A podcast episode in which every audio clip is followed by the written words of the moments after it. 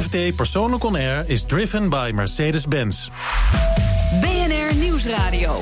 FD Persoonlijk On Air. Paul Lasseur. Welkom bij FD Persoonlijk On Air, de laatste van het jaar vanuit de College Hotel in Amsterdam. Over modetrends, dure klokjes als hoogtepunt van de jaarwisseling en natuurlijk champagne. Maar eerst introduceer ik mijn gast van vandaag. Haar missie is het om de universele taal van de muziek te vinden. En ze deelde het podium met grootheden als Iggy Pop, Philip Glass en Einaudi. En deze muzikante die de mogelijkheden van de harp op. En zoals je dat ook terug hoort op haar laatste album, The Glass Effect... waarvoor ze de muziek van Philip Glass omschreef naar harp. Hartelijk welkom, Lavinia Meijer. Hallo, Paul. Ja, dat klinkt alsof je jezelf ook graag eh, uitdaagt, hè? Zo de, de grenzen opzoeken. Zeker, ja. Ik denk dat dat uh, het leven heel erg boeiend houdt en je in beweging houdt. En tegelijkertijd uh, vind ik het geweldig om mensen te ontmoeten en artiesten en te zien waar ze mee bezig zijn. En me echt onderdeel te voelen van de wereld waar we op leven. Ja, niet alleen de grenzen van, uh, van de muziek, hè, klassiek en, en modern en ja. Ja new age bijna. Mm. Maar ook, ook van het instrument, hè? Ja, het is, uh, het is ook echt door het instrument, denk ik, dat ik me heb kunnen ontplooien.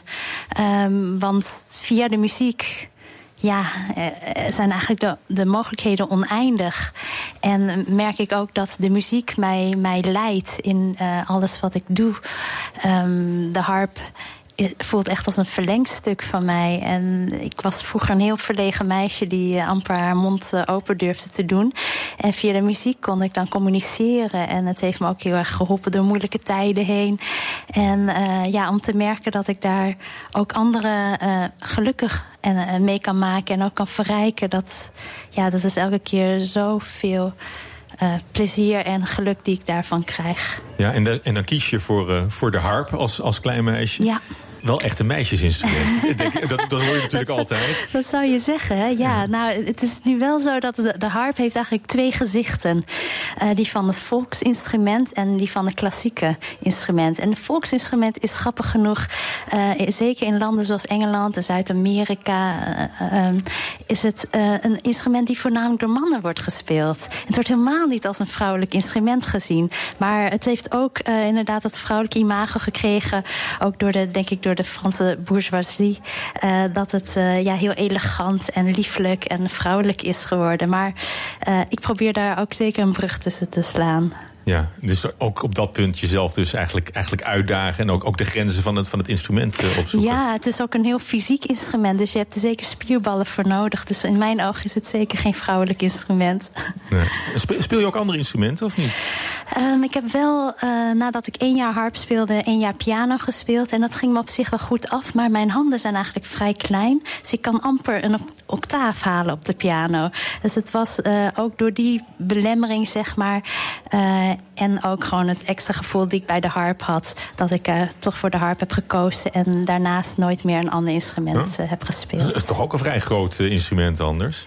Ja, zeker. Nou, ja, ik, heb je geen lange armen nodig om de, om de harp helemaal te kunnen, te kunnen bedienen? Ja, nou zeker. Soms moet ik wel dingetjes uitproberen. Door de harp bijvoorbeeld even neer te zetten. Zodat ik wel bij die lage noten kan. dus het, het, het, blijft natuurlijk soms een uitdaging. Maar de grote uitdaging van de harp zie ik ook om met mijn harp ook de klankkleuren van andere instrumenten te kunnen nabootsen en te imiteren. Zodat, het, ja, zodat ik ook het gevoel heb dat ik geen ander instrument hoef te bespelen. Ja, je bent uh, gast in onze eindejaarsuitzending. Daarbij hoort ook uh, een beetje terugblikken en, en vooruitkijken. Ja. Nou, als we terugkijken op het afgelopen jaar, denk ik dat jij alleen maar kunt, uh, kunt glimlachen. Hè? Dat was, was wel een bijzonder jaar voor je. Mijn, ja, dit afgelopen jaar heeft heel veel pieken gehad. Heel veel bijzondere momenten. Maar ook zeker momenten die minder leuk waren of minder prettig. Um, om met de leuke momenten te beginnen. Ja, laten, laten we dat doen. uh, nou, begin van dit jaar mocht ik in Carnegie Hall uh, optreden... op uitnodiging van Philip Glass. Amerikaanse componist uh, die mij heel erg heeft geïnspireerd. Hij schrijft fantastische muziek, ook filmmuziek. Veel mensen zullen hem ook daarvan kennen. Films zoals The Hours en The Truman Show. Maar hij is een enorme inspirator ook... omdat hij mij in contact brengt met andere artiesten... zoals Iggy Pop, die toen ook in Carnegie Hall aanwezig was. En dat zijn zulke bijzondere ehm, en inspirerende momenten. Daar kan ik heel lang opteren als ik dan weer terug naar huis ga. Om ook zelf projecten vorm te geven. En zo heb ik ook een project vormgegeven waar ik erg trots op ben. en dat is een animatievoorstelling. En daar heb ik animatie en muziek um, samengebracht in een persoonlijk verhaal. Maar waarbij ik ook heel erg zocht naar de interactie tussen beeld en muziek. Dus niet alleen dat de muziek het beeld ondersteunt, maar ook dat het andersom werkt. En uh, dat is uh, dit najaar in première gegaan. En, is een animatiefilm van hoe lang duurt die? Het is zo'n klein 70 minuten. Het heet Behind the Telescopes. En, en daarin merkte ik eigenlijk in dat proces dat ik me ook best wel uh, ging bezighouden met de, de situatie in het land. Mm. Uh, ook met het vluchtelingenprobleem, uh, de ontdekking van Mars, het leven op Mars. dus ik heb eigenlijk die twee componenten heb ik samengevoegd in het verhaal. Het is een fictief verhaal geworden, maar het heeft wel een diepere betekenis. En we zijn nu ook zojuist uitgenodigd om het in China ook in een grote tour um, uit te voeren. Um, ook met het idee om omdat zij willen weten hoe, hoe zit dat hier? Ook met die vluchtelingenproblematiek. Hoe ervaren wij het? En dan zie ik echt een hoger educatief aspect aan, aan de kunst, aan, aan de muziek. Ja, en dat is dus een animatie ook over de ruimte ook. Hè? Ik ja, ruimte, ruimte. En, uh, en jouw muziek daarbij, is het, uh, ga, ga, je voor een Oscar of niet? Oscar voor de muziek en de inzending van... Uh... Nee hoor, nee. Ik ga vooral voor mijn eigen ontwikkeling en ontplooiing als artiest. Ik heb ook voor deze voorstelling heel wat eigen muziek geschreven. En dat is ook echt een ontwikkeling die ik door, in de laatste jaren heb meegemaakt. ik merkte dat ik um, steeds vrijer kon worden. Ook door samenwerking met bijvoorbeeld mm. Michiel Borslap. Um, die uh, een, een, een, geweldige improvisator is. En die mij ook heel erg op mijn gerust uh, heeft gesteld dat ik, dat ik het moet durven loslaten. Dat ik me niet alleen aan voorgeschreven noten vast uh, te klampen, maar ook dat los kan laten. En door die vrijheid die ik met hem heb mhm. ervaren, ben ik ook uh, gaan componeren uit het idee van: ja, ik heb een verhaal die ik wil vertellen. Ik kan daar niet direct muziek bij vinden dan ga ik het maar zelf maken. Je bent, je bent op reis eigenlijk, eh, net als dat, als dat die animatie je mee op reis neemt en, en ook, ook naar China. Ik neem je nu graag eh, mee op reis eh, buiten, buiten Nederland. We hebben je gevraagd een droomweekend samen te stellen. Dat doen we altijd in dit programma. Dan mag de gast zeggen waar hij naartoe wil als er geen grenzen zijn aan tijd, afstand of geld. En dan klinkt dat in jouw geval zo. Here, Jess, at the biggest geyser in Iceland. At the Diamond Geyser. The Ray Winstone, if you will, of Iceland. Wow.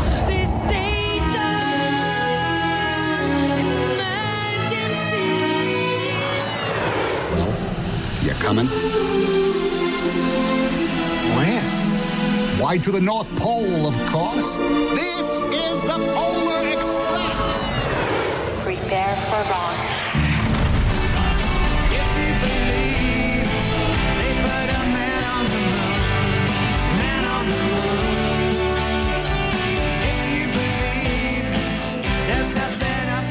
Muzikale droomweekend van harpiste Lavinia Meijer. We begonnen in IJsland, we hoorden Björk op de achtergrond.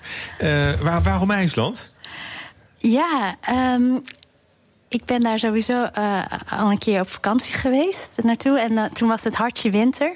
En ik vond het heel bijzonder landschap. En juist dat, dat een beetje sombere en die, die rauwe natuur daar. Um, dat greep me heel erg. Maar daarnaast heb ik ook echt een, een voorliefde gekregen voor de IJslandse muziek. Er komen zulke fantastische interessante artiesten uh, uit IJsland. Uh, en dan heb je het over een land die zo, zo, uh, zo weinig inwoners heeft. Maar nou ja, om maar een paar te noemen: Oliver Arnold, Johan Johansson. Nou, Björk is natuurlijk een heel groot voorbeeld. Daniel Bjarneson, die is nu ook in Eindhoven composer in residence geworden. En die muziek die zij maken is, is zo recht uit het hart en zo warm en persoonlijk. En dat spreekt me heel erg aan en, en brengt me ook weer dichter bij mezelf. Ja, en daarna wilde je of naar Utah of naar de Noordpool. Wij hebben de, de Noordpool er voor je uitgekozen. Want de Utah heb je al eens eh, gezien. Twee extreme toch wel? Kun je, kun je dat toelichten? Ja, en misschien heb ik iets met extreme klimaten. Want uh, inderdaad, de extreme kou trekt me heel erg aan. Want Noordpool is En, een beetje eh, IJsland plus, denk ik. Ja, ja, ik ben echt nog nooit naar de Noordpool geweest. En eh, ik ben heel erg benieuwd hoe ik het zou ervaren om, om daar te zijn. Ook met die uitgestrekte, oneindige landschap. Maar ook met die extreme kou. Het is misschien toch ook wel een soort test voor mezelf. Kan ik dat aan en eh, kan ik ja, daarin overleven? Ja, nou je eindigt in elk geval op de maan in je droomweekend. Ook in lijn van de animatievoorstellingen. Het is van, die, van die ruimtereis. Alle, ja, ik weet niet hoe koud het er is. Het kan er ook heel warm worden volgens Oh, mij. ja, ja. Maar eh, voordat we verder praten wil ik heel graag een stukje van jouw muziek delen met, eh, met de luisteraar. En je koos het nummer Lift Off van je cd The Glass Effect. Daar gaan we nu naar luisteren.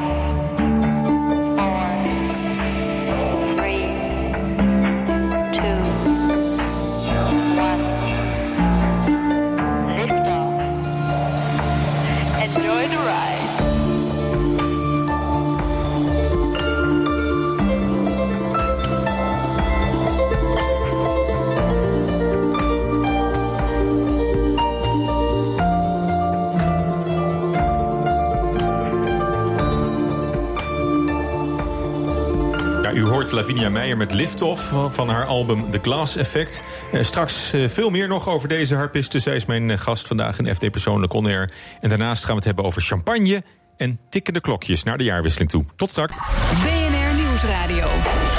FD Persoonlijk On Air. Harpiste Lavinia Meijer is het hele uur mijn gast. En ik heb Cuno van het Hof en Frank Gele zojuist aan tafel genodigd. Elke week schuiven deskundigen aan om te vertellen wat het hart raakt, het oog streelt of de tong prikkelt. En ik begin met dat laatste, culinair journalist en wijnkenner Cuno van het Hof. Ehm, ja, schenk maar meteen een, een glaasje in. Hè. We gaan vandaag- we gaan Jaarwisseling is champagne. Is champagne. Nou ja, dat is niet helemaal waar. Het is niet altijd champagne. Soms is het ook cava, soms is het sect, soms is het eh, prosecco, soms is het eh, iets anders waar maar een bubbel in zit. Maar vandaag heb ik champagne bij me, uiteraard. Want En er bij- moet wel gefeest worden. En dat is een, dat is een heel vreemd fenomeen in eh, Nederland. Nederlanders drinken eigenlijk alleen maar champagne als het feest is. En Nederland kent relatief weinig feesten. En Ja, voor mij is het alleen met oud en nieuw. Precies. En wat gebeurt er dus met oud en nieuw? Je krijgt namelijk een fles champagne.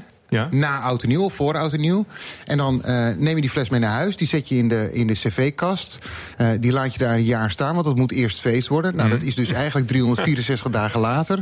Ehm, die staat dus het hele jaar staat die in die cv-kast. Temperatuur omhoog, temperatuur omlaag, temperatuur omhoog, temperatuur omlaag. Ik kan nog even doorgaan hoor. Ja, is niet het ideale klimaat. Absoluut niet. Lijkt mij zo.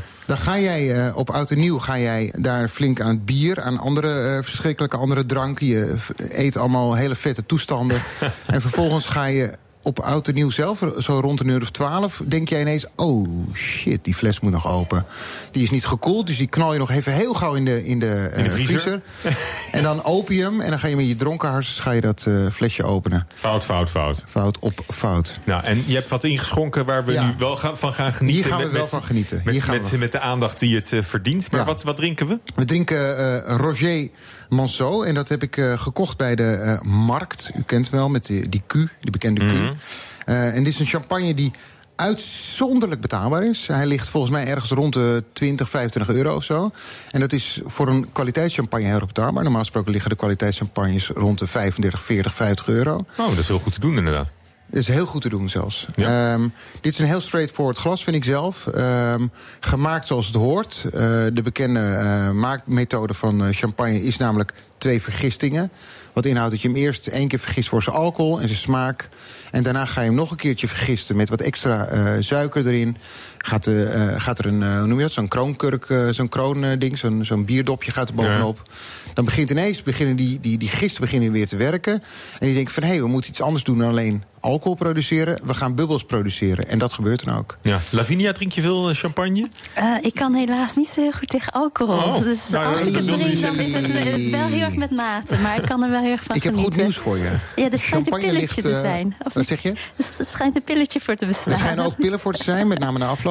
Eh, maar zeg maar, eh, champagne is eh, rond de 11,5, 12,5 procent alcohol. Dus het is relatief laag. En als je vroeg begint, zeg ik altijd, zo rond het middaguur... en je drinkt niet al te veel, dan kan je zeg maar zo langzaam... ja, de hele misschien is dat mijn probleem. Dat ik te snel veel wil. Ja. nou, ik moet zeggen, we hadden het er al even over... maar, maar de harp is bijna het geluid van champagne. Hè? Ken je niet? Dat, het zijn de belletjes in het, Het zijn de glas. belletjes, ja, absoluut. Je kan het Absoluut. zeker imiteren op de harp. Hey, en, ja. en moet je echt een champagne hebben... of kan je eigenlijk net zo goed een, een cava of een eh, prosecco drinken? Ja, dat ligt eraan wanneer. Ik, ik ben een heel groot liefhebber van champagne. Ehm, champagne maakt alles goed, eh, maakt alles beter en eh, verbetert ook zelfs alles. Maar goed, laten we eerlijk wezen. Op het moment dat jij dus op 12 uur eh, s s'nachts daar staat... kan je beter een flesje cava opentrekken, vind ik. Ja. Persoonlijk. Het is wel een mooie dikke fles om de vuurpijlen mee af te schieten. Precies. En Hij je blijft proeft het toch helemaal niet meer. Dus hij dan, moet hij wel, eh, dan moet hij wel leeg. En- Drink die goede champagne gewoon lekker om, eh, op, op 31 december om een uur of 6, 7 s'avonds bij het eten. Ja, bij het eten? Ja, niet, niet, bij de, niet bij de oliebollen, denk ik. Maar, Nee, nee, maar, nee, maar veel waar, te vet. waar wel bij? Ja, bij mooie vissoorten. Champagnes, eh coquilles, eh, kreeften. Het smaakt overal bij. Ook bij die oliebol. Maar de oliebol is wel erg vet. Ja. Hey, je, had, eh, je had eh, twee flessen mee, Ja, nog, even die andere. Die ene is, bij de, eh, bij de Mark. De Roger Manceau. Manceau die we als eerste hebben gedaan, is een heel erg eh, straightforward. Ik heb een tweede ook van Roger Manceau. Eh, en die is heel bijzonder gemaakt. Wijnen worden namelijk gemaakt van reservewijnen. Het vergt te ver nu om dat uit te leggen. Maar wat men doet is, ze bewaren per oogst een stille wijn. Dus een wijn zonder bubbels. En dat doen ze drie, vier, vijf, zes jaar lang. En vervolgens gaan ze die met het nieuwe jaargang gaan ze die mengen. Dus die zes, zeven wijnen. Daar maken ze een bubbel in. En dat wordt de champagne. Ik heb er nu eentje bij me. Die bestaat uit maar liefst 20 reservewijnen. 20 jaargangen. Dus dit gaat terug tot 1985. Ja. Hey, en ik heb je alleen niet gehoord over, eh over Moet en Chandon en over Veuve Clicquot. En die grote merken. Is, ja, is- dat zijn de grote, de, de grote brands. En En zijn het, ook, zijn het ook de beste champagnes? Ehm, ze hebben hele goede champagnes. Eh Moet heeft eh, de Dom Perigons, die hebben de, de grote vintages. Hun standaard, zeg maar, entry level, zoals we dat noemen in de vak, vaktaal. Hun, hun instap champagne is, is eh, prima voor mij te hoog te, te strak, te, eh, maar heel goed te doen. En het voordeel van die champagnes, dat soort instapchampagnes, is dat ze bepalen wat wij drinken. En zij weten dus dat wij van dit jaar champagne gaan drinken. Dankjewel. Kuno van het Hof. Ja, het eh 12 uur moment komt eraan. Hè. Dat is, het, het nieuwe jaar wordt ingeluid. Dat is toch altijd wel een dingetje. Maar voor horlogeliefhebbers heeft het wel een extra dimensie. Frank Gele van Monochrome Watches, jij weet er alles van. Want dan, ja, dan gaat jouw klokje ook naar, eh, naar het nieuwe jaar toe. Hè? Ja, en dat, dat klinkt misschien eigenlijk niet zo eh, bijzonder. Maar eh, als je weet dat een eeuwigdurende kalender, met name zeg, slechts één keer per jaar alle indicaties op hetzelfde moment verspringen, dan is dat het moment dat veel verzamelaars afwachten om dat moment ook te, te gadeslaan. Ja, dat zijn de gelukkige bezitters van een horloge met een perpetual calendar. Hè, dat, is, dat is ook wel een gewilde complicatie hè, in, Het is in een eh, hele moeilijke complicatie om te maken. En daarmee ook een, zeer eh, gewilde complicatie onder de horlogeverzamelaars. Maar het is eh, absoluut geen goedkope complicatie. Nee, maar een, een eeuwigdurende kalender is het. Hoe, hoe moet je je dat voorstellen? Eeuwig, eeuwig is natuurlijk niet eeuwig, maar hoe lang wel? Nou, de meeste zijn, zijn gauw zeg maar, in staat om, om de komende 100 jaar de tijd goed oh, aan dat is te een hele, geven. hele geruststelling. Daarna moet de horlogemaker even een kleine, kleine instelling veranderen. Daarna houdt hij het weer eh, goed vol. ja, en dat is, dat is begonnen 100 natuurlijk in, in de zakhorloges, denk ik. Het klopt. Het is eh, ooit een keer eh, met een zakhorloge eh, begonnen. Eh, ergens eh, in de late 1700 eh, heeft een eh, Engelse horlogemaker genaamd Thomas Mudge... de allereerste eeuwigdurende kalender in een zakhorloge eh, ge- gefabriceerd. En eh, pas in de begin 19, 1900, 1925 ongeveer... had Patek het eerste zakhorloge, eh, sorry, polshorloge met een eeuwigdurende En, kalender. wa- en wat maakt het zo bijzonder? Al- Alles moet tegelijk kloppen en, en, en doortikken. Ja, de klopt. dag, de datum, het Eh, jaar. de maand. eh, De maand, ja. En vaak ook nog het schrikkeljaar eh, dat aangegeven wordt. is allemaal rekening mee gehouden. En er zijn een heleboel kleine tandwieltjes en heveltjes en veertjes en dergelijke... die al die, die verschillende maanden met 30, 31 of februari... met 28 of 29 dagen moeten bijhouden... en precies weten welke maand dat het is, hoe ze moeten verspringen... of ze, op welk moment dat ze moeten verspringen.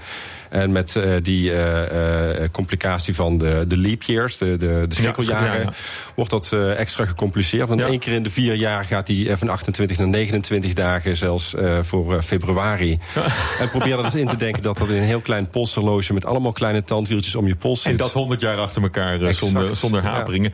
Dat moet ook wel een peperduur horloge zijn dan. Ja, perpetual calendars waren vroeger inderdaad altijd heel erg duur. En als je denkt dat een gemiddelde eeuwigdurende kalender... eh polshorloge van een Patek of een Breguet... ben je toch wel gauw eh 70, 80.000 euro kwijt. Ehm, IWC heeft eh, toevallig hier een, eh, in, eh, voor de Amsterdamse boutique... een speciale editie uitgebracht.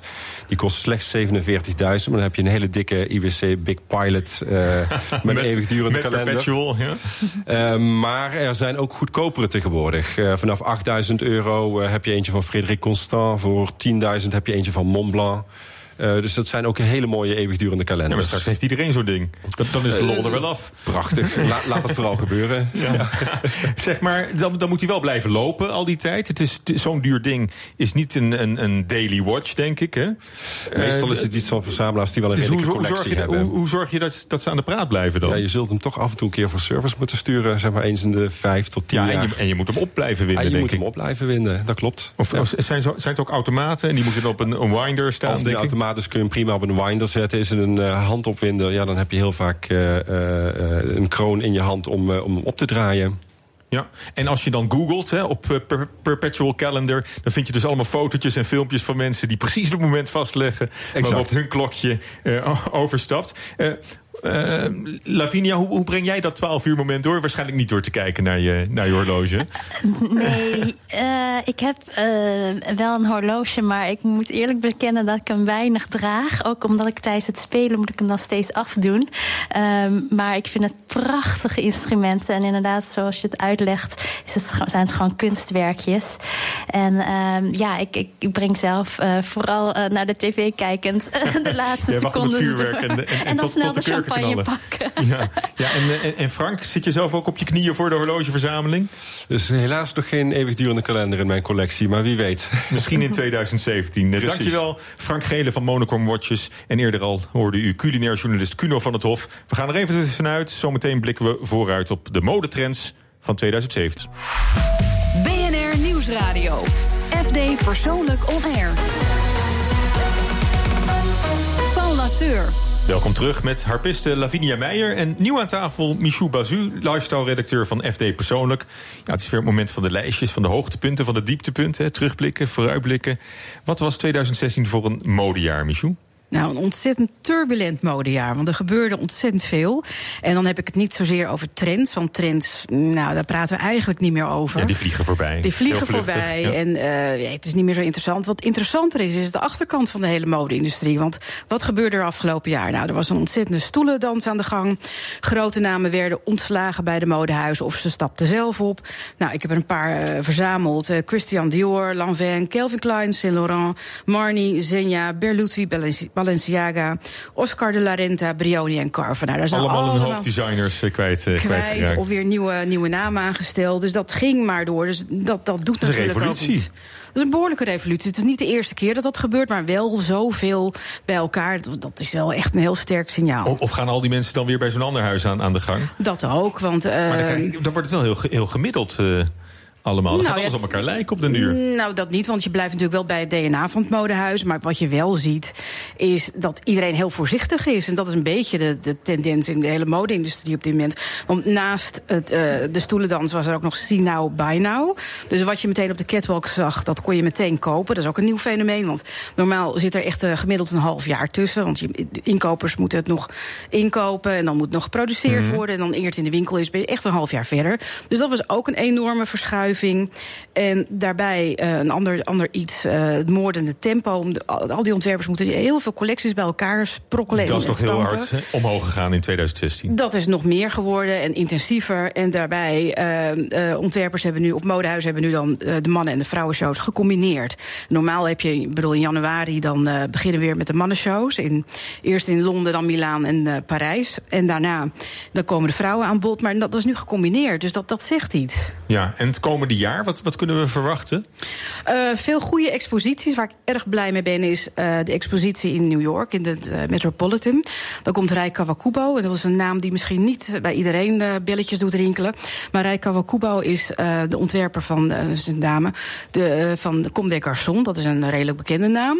En zij is samen met Yoji Yamamoto in 1981 naar Parijs gekomen uit Japan. Om haar collecties op de catwalk walk te laten zien. Ja, en dat was toen eh, heel erg in slechte aarde gevallen. Want eh, ze werden de zwarte raven genoemd. eh, echt groot, lapperige kleding, zwart. En dat waren ze in Parijs natuurlijk niet gewend. En, Nou, en, en dat werk gaan we ook zien in, in New York? ja, zeker. Het wordt echt een hele omvangrijke expositie. Eh, alle ins en outs. En het is in de, de, de kostuum, ko- kostuumafdeling is het. Waar Anna Wintour nou ja, een, groot, groot, een enorme vinger in het pap heeft. Dus dat belooft veel. En in eigen land? Ja, ook we gaan wat. niet allemaal naar New York. Maar, eh, Nee, we gaan, nou ja, heel veel Nederlanders gaan wel gelukkig naar New York en dan kunnen ze dit gaan zien. Maar een andere, in Nederland is eh, de stijl, hè, het bestaat dan 100 jaar. 2000, eh, 2017 is het jaar van de stijl. ook in de mode gaan we daar iets van terugzien? nou, m- met een beetje fantasie, want het is natuurlijk wel heel erg. alle, expo- alle musea die doen er wat aan. Je kunt ook naar het huis van eh, Mondriaan in, in Amersfoort bijvoorbeeld kun je bezoeken. Jouw, Ja, Lavinia woont in Amersfoort. Nou, Dus die gaat er zeker kun je doen. even langs. Ja, ik ken het, ja. maar, maar echt diverse musea, of het nou Leeuwarden is, of Utrecht of Amsterdam, eh besteden er aandacht aan. En met veel fantasie kan je ook op de catwalk bepaalde elementen terugzien. Zo heb je bijvoorbeeld bij Céline, een Frans modehuis, heb je mooie witte jurken met, met kobaltblauwe vegen. Je hebt eh, van J.W. Anderson heb je bijvoorbeeld eh, grafische patronen. Die doen iets denken aan de stijl. Ja. Lavinia, Ja, vo- volg jij de modetrends een beetje? Ehm, eh, niet heel Of erg ga op je de meer voor voet. het tijdloze werk? Nou, ik vind het wel heel leuk dat je Mondriaan noemt. Want het is wel. eh, ehm, Eigenlijk voordat ik wist dat het die 100 jaar de stijl eh, was, volgend jaar, was ik al heel erg gefascineerd geraakt door Mondriaan. En de ontwikkeling die hij had meegemaakt van eigenlijk een hele eh, precieze schilder, zoals een Rembrandt, tot de stijl die hij heeft met abstracte lijnen. En, Maar dat is wat jij eigenlijk ook ondergaat. ja, nou, ik, ik, herken er heel veel in. En eh, ik weet niet of dat dan ook in de modewereld ook gaande is, zo- zo'n ontwikkeling. Maar het is zo interessant om wel te kijken naar parallellen in de kunsten en, Mhm. en, en kunstuitingen. Ja, die zijn er. Ja. Hey, maar kleding is, is in jouw beroep denk ik ook wel vrij essentieel. Hè? Je, hebt Ja. een, je hebt een podium, eh, podiumberoep, dus je, je zit daar maar achter die harp. Ja, mijn moeder zei altijd, Wat- wat het trek je dan oog wil ook wat. Ehm, ik, ik ben begonnen, eh, zeker toen ik een klein schattig eh, jong talent meisje was, met eh, allemaal jurkjes en eh, schattige vlechtjes in haar. En dat is, eh, op een gegeven moment is dat eh, omgekanteld. Dat, dat ik dacht van nee, ik wil, ik wil eigenlijk meer af van die jurken, van die rokken. Ehm, en ik wil meer naar de broek of het broekpakken, eh speciale outfits. Ik heb een ontwerpster Petra de Jonge, die ook eh, bijvoorbeeld mijn staatsbezoek eh, outfit naar Zuid-Korea heeft gemaakt. En nu sinds kort heb ik een nieuwe harp en die is knalrood. En daar heeft ze dan ook een speciale outfit voor gemaakt. En dat is ontzettend leuk om daar dan ook creatief mee bezig Maar te hoe zijn. werkt dat dan? Laat jij je, je harp zien en past zij daar, ontwerpt zij daar dan iets voor? Ehm, we doen het eigenlijk samen. Want ik eh, vind het zelf ook heel erg leuk om zelf te ontwerpen. Dus dan kom ik met een ontwerpidee en dan gaat zij het uitwerken. Ik heb eh, daarnaast ook, onlangs met House of Eleanor, eh, een juweel. Ja, ja. eh, ga ik ook, heb ik ook zelf een juweel ontworpen die dan ook weer hierbij hoort. En eh, dat zijn fantastische creatieve uitingen die ik dan ook daarin kwijt Ja, kan. en dan moet je het eigenlijk zittend passen en showen met die Ja. harp samen. Want, want Ja. zo kom je over. Ja, en dan kan je echt zien dat, dat, dat, ehm, dat het elkaar kan versterken. Ja, en het is meer dan ja. muziek alleen. Ja, zeker. Michou, de Ja. mannen, hoe komen die er vanaf? In nou, 2017. Best goed, Paul. Dus eh, het wordt een goed jaar voor jou. Nee, eh, een ander, eh, andere expositie die ontzettend leuk is... en die vanaf maart begint, is het Tassenmuseum Hendrikje. Daar hebben ze dan veel aandacht voor mannentassen.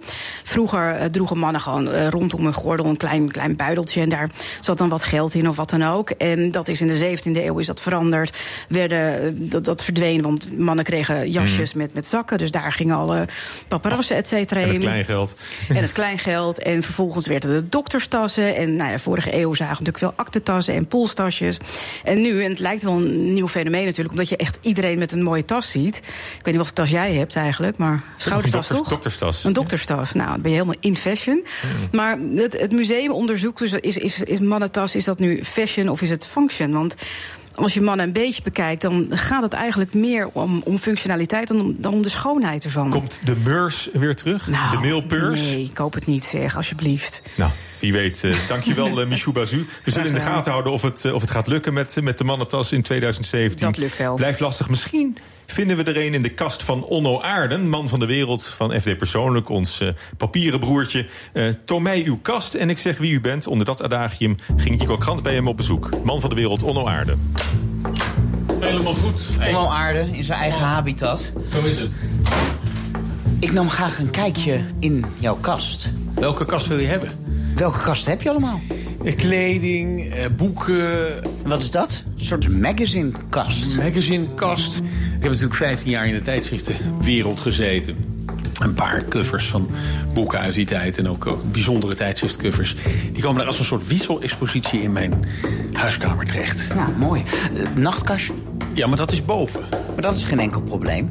Ik heb een dobbelsteen bij me om te bepalen welke kast het wordt. We hebben er vier, dan hebben we nog twee kasten nodig. We hebben hier nog een ensuite met daarin twee kasten maar liefst. Met dvd's en cd's. En daarnaast staat hier een eh, glazen kast natuurlijk. Hier is de dobbelsteen, neem hem ter hand. Nou, fantastisch. Dan dobbelen we het jaar uit. Even kijken, Rob, zes. En dat is de servieskast. Nou, daar staan we toevallig net naast. Nou, in deze serie nog nooit een servieskast Oh, dat is mooi. Ehm, Ik zie heel veel verschillende... Heel veel glazen zie je staan. Heel veel wijn en champagneglazen. In het verleden vooral zijn hier in dit eh, huis eh, enorme groepshappenings eh, geweest. Nou is eh, 2016 in die zin een raar jaar dat het begon met het einde van mijn relatie. En mijn ex, nu ik zo eens met jou hier voor de kast sta... blijkt dus heel veel glaswerk te hebben achtergelaten. Ze heeft waarschijnlijk gedacht... Onno die gaat in zijn nieuwe leven ook weer veel grote groepen ontvangen...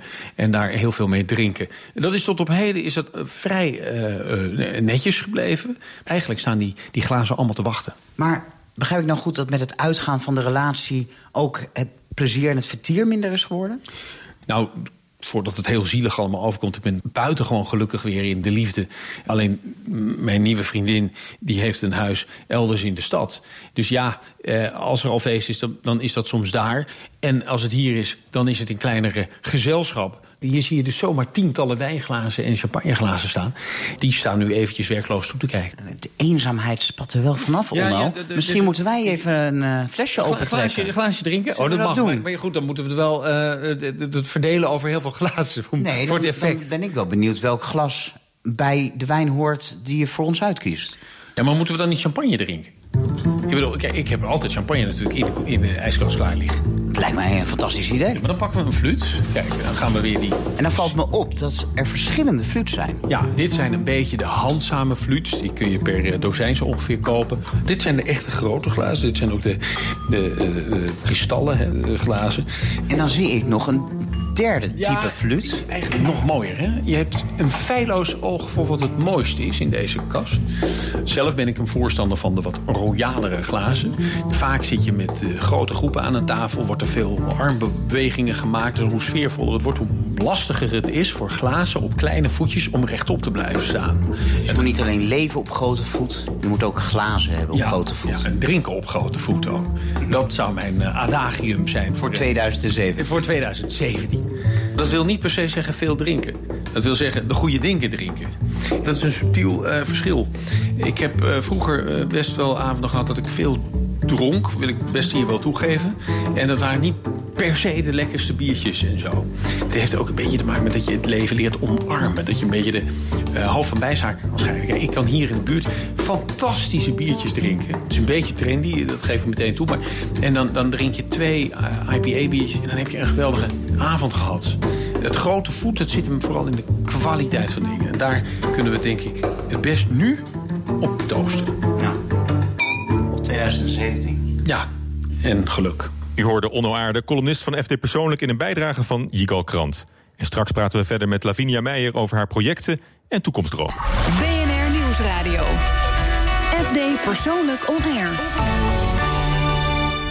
Harpiste Lavinia Meijer is mijn gast in FD Persoonlijk On Air.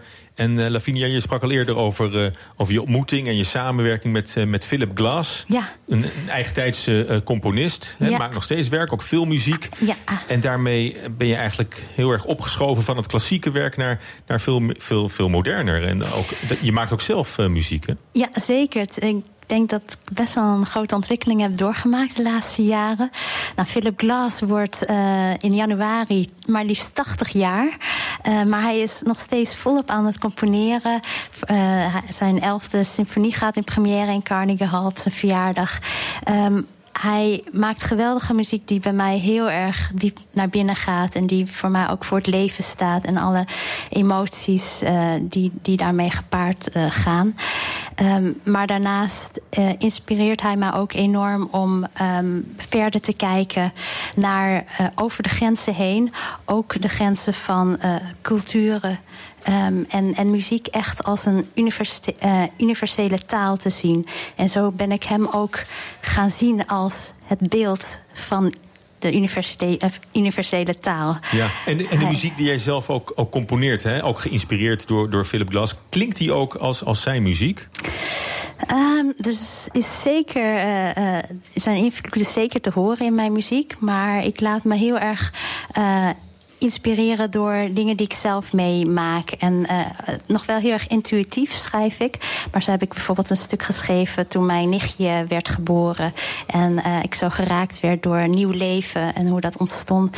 En toen stroomde het gewoon uit mij. En, en het is zeker niet een, een kopie van Philips zijn muziek. Ik denk dat ik uh, vooral heel veel pak wat ik zo uh, meemaak, uh, ook van andere componisten en, en, en van alle ervaringen die ik meemaak in mijn leven. Ja, maar je hebt ook zijn muziek op, op de plaat gezet, hè? de, de. Glass Project. Hoe, hoe, is dat, hoe is dat gevallen bij de, bij de fans, zal ik maar zeggen? Want die, die kennen jou natuurlijk als vertolker van klassieke muziek ja. op, op de harp, ook, ook muziek voor de harp. En dan ga je ineens uh, ook, ook de New Age kant bijna ja. op. Nou, het is zo dat ik uh, vier jaar geleden ook een album heb uitgebracht met uh, Philip Glass zijn muziek, al bewerkingen. En dat vergrootte al voor mij een heel groot het publiek. Ik merkte ook daarna dat het mijn publiek veel gemilleerder werd. En uh, de interesses kwamen van allerlei hoeken, van oud en jong. En uh, ik denk dat het door de laatste jaren heen wel duidelijk is geworden dat ik ook meer doe dan alleen pure klassieke muziek spelen. En ja, uiteraard wordt het me niet door iedereen in dank afgenomen. Er zijn mensen die er heel sceptisch uh, met een scheef oog naar kijken. Ja, raakt, maar, raakt dat je dan? In het begin wel. Um, maar ik ben zo gaan geloven in mijn eigen kracht en uh, in mijn eigen uh, weg die ik wil gaan leggen, afleggen, dat ik ook zo denk van ja, het maakt. Het maakt niks uit. En eigenlijk ook in Philip Glass zijn woorden. Hij zegt: Ik schrijf nu muziek die waarschijnlijk pas over twintig jaar erkend en gewaardeerd wordt. En uh, als ik dat zo hoor, dan denk ik van ja, ik moet me ook niet zorgen maken of dat het nu gewaardeerd en mooi gevonden wordt. Het gaat erom dat het van mij is, dat het bij mij past. En wie weet, hopelijk. Uh, over twintig jaar. Ja, en op, op, op, die weg ga je ook samenwerkingen aan met, met ook, ook Nederlandse uh, artiesten en, en kunstenaars. Uh, kun je daar wat voorbeelden van geven? zeker. Nou, ja, ik noemde net al Michiel Borslap, maar met wie ik ook echt de improvisatorische weg ben ingeslagen. En daarnaast ook Karel Kraaienhof, de bandoneonspeler. Hij heeft me ook meegenomen in al zijn kennis over Zuid-Amerikaanse volksmuziek. En het is, het is echt geweldig. En mijn animatieproject dan ook met eh, elektronische muziek. Eh, en een project waar ik nu heel erg eh, mee bezig ben voor volgend seizoen. Dat is een project met schrijver Abdelkader Benali. En ook met slagwerker Christian Saris. Maar Abdelkader Benali en ik hebben elkaar echt gevonden in een verhaal die wij willen vertellen via woorden en via muziek. Waarbij Abdelkader zich ziet als als man die vader wordt. Dus hij blikt vooruit. Zijn vrouw is zwanger. En hij blikt vooruit op, op het moment dat hij vader wordt. En als zijn verlangens en angsten om vader te worden. En ik voelde daar ook gelijk een parallel met mijn eigen achtergrond als geadopteerd kind uh, uit Zuid-Korea uh, in. Dus ik plaats mijzelf eigenlijk als dochter in die voorstelling en ik blik terug op mijn verleden. En ik ga uh, eigenlijk mijn mijn angst en twijfels ga ik terugwerken naar het moment dat ik me eigenlijk kan verplaatsen in mijn biologische vader, die ik ook heb ontmoet. En me ook in zijn positie kan verplaatsen van hoe het is om je kind af te moeten staan. Ja. Het is ook een heel, heel persoonlijk daarmee uh, en een inhoudelijk project, uh, kun je zeggen. Het, het, gaat heel erg over, over die beleving, ook over jouw persoonlijke beleving. Heb je daar wel altijd de, de, vrijheid voor, ook voor die creatieve expressie? Of voel je ook wel eens een beetje de ketenen van, van, van de commercie? Hè? Je, je hebt ook een platenlabel natuurlijk, die, vinden daar misschien ook wat van. Ja, zeker. Er zijn altijd meningen van mensen en daar moet ik ook mee leren omgaan. Want zeker in het begin nam ik alles heel erg persoonlijk. en ik, ik, ik, ik word er steeds beter in, denk ik ook. Dat ik, uh, dat ik ook echt realiseer van um, hoe je ook denkt en uh, wat je ook wil. Het moet altijd vanuit je binnenste, ja, het binnenste van je hart komen. Uh, dat jij erin gelooft. En dat jij, want ik, ik ben uiteindelijk degene die de kar moet trekken. En als ik er niet in geloof, dan komt het ook niet goed uit de verf. Dus zo, zo zal ik altijd moeten blijven communiceren. Maar tegelijkertijd die openheid naar anderen toe is ook weer heel erg verrijkend. Want ja, we zijn allemaal mensen. We hebben allemaal gevoelens en meningen. En, en om daarmee te leren omgaan is eigenlijk gewoon alleen maar een verrijking. Ja, dat klinkt heel, heel zelfbewust. En dat is ook de weg die je voor 2017 blijft uh, bewandelen. Zeker. Ik heb heel veel hoop voor 2017. Nou, onder het mom van uh, dromen voor het nieuwe jaar gaan we ook even kijken bij een uh, woning die te koop staat. Even een heel ander onderwerp. Het is een woning in Venendaal met ruimte voor. Hou je vast, 18 auto's. Heb je een auto, Lavinia? Ja, zeker. voor de harp. Nou, daar, daar kunnen er 18 hebben kwijt. meubelmaker Arno Kamperman die gaf een rondleiding aan verslaggever Harmen van der Veen. Dit is geen woonhuis, maar een woongebouw, of niet? Ja. het is een woongebouw, ja. Zo groot is het. En we gaan naar binnen in het woongebouw van Arno. Dit is de hal. En dan komen we meteen, uh, ja, in nog een hal. In nog een hal. Uh, ja, goed, dit is de leefkeuken. Uh, de, de, keuken is, ja, ik weet niet of ik afmetingen moet noemen, maar... Noem, begin maar meteen met de afmeting van het hele gebouw. Wat, wat, wat krijg je voor 2,3 miljoen? Ja, heel veel kubus, uiteraard. En een apart gebouw, wat vroeger ooit een, een ziekenhuis is geweest. En een aardige geschiedenis heeft gehad. Het is heel groot. En ik zie meteen hier, heel apart, in de keuken... twee soort van spoorbruggen. Ja, dat klopt, ja. Die heb ik uh, speciaal laten maken. Ik wilde graag een soort spoorbrug-idee... Uh, en uh, nou, dat is aardig gelukt. Het een beetje geïnspireerd op uh, Gustav Eiffel, of niet? Van Eiffeltoren. Ja, dat klopt, ja. Dat is ja. zijn stijl. Ja, dat is zijn stijl. Dat vind ik ook heel mooi. De rondingen en de lijnen. En dat hangt zo in de keuken. Nou, en, en, en, en, je kan je verplaatsen van de voor- en achterkant naar het huis. Ja, ja dat klopt. Uh, Zullen we er even op gaan lopen? Ja, we gaan er even op lopen. En dan lopen we langs het melkmeisje van Vermeer. Oh, dit is de echte? Dit is de echte. Is ook veel groter. Ja, dat klopt. Ja. Het museum is een heel klein. Ja, die konden ze niet betalen. Die krijg je erbij als het huis komt? Uh, ja, als de prijs goed is, dan krijg je die erbij. Alles is te onderhandelen. En dan uh, lopen we dus op de hangbrug. Ja, de loopbrug. Een, een, een, een woongebouw met een loopbrug. Met een loopbrug, ja. Dat klopt. En wat is dit dan? Café Dupont is dat. Dat is een, een kroegje. Een eigen café? Een eigen cafeetje. Inpandig? Ja, ja, ja inpandig. Jongens, wat is dit? We gaan het café binnen in het huis. Het is uh, een skihut. skihut. Het ruikt ook naar café. De vloer café. is ook echt café. Een cafévloer. enorm snoekertafel. Geen biljart, maar een snoekertafel. Nee, en dat doen wij gezellig op poelen af en toe met vrienden. En, uh, alles is groot. Alles is uh, mega groot hier. Een lift? Een lift in huis, ja. 12 persoons lift, een industrielift. Er hangt een dartboard hier, een flipperkast, een hoop vertier. We gaan het café weer uit en dan gaan we...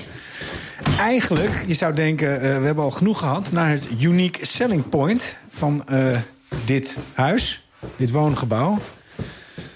En dat is een, eh, ja, allemachtig, een loods. Er hangt wat stof, want er wordt hier hard gewerkt en getimmerd. Een loods. Een loods. Eh, ja, waar je 16 auto's in eh, kwijt kan. Eh, nu hebben we hem vol staan met opslag en spulletjes. 16 auto's. Dan kun je 16 sportauto's kwijt, ja. Een abnormaal huis. Maar jullie willen ook abnormale kopers dan? Ja, eh, precies. Nou ja, abnormale kopers. eh, gewoon denken jullie aan? Die, eh, nou, DJ's, die mensen die zeggen... nou jongens, ik wil de ruimte hebben, maar geen tuin. Want daar heb ik geen tijd voor. Maar ik wil wel een groot gebouw. Veel auto's. Veel auto's, waar ik een studio kan maken. Of, nou, noem het maar op. Veel geld dus. Veel geld, ook dat.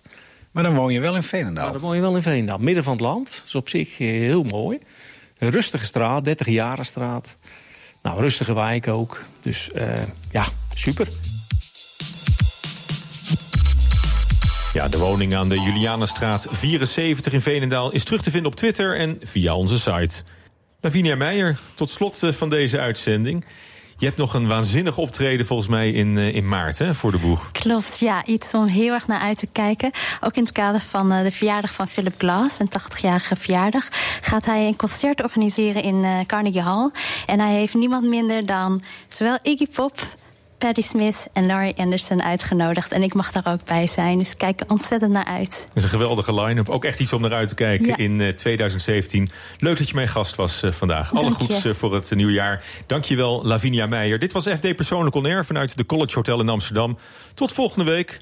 En houd fdpersoonlijk.nl in de gaten voor updates. Allemaal de beste wensen voor het nieuwe jaar. FD Persoonlijk On Air is driven by Mercedes-Benz.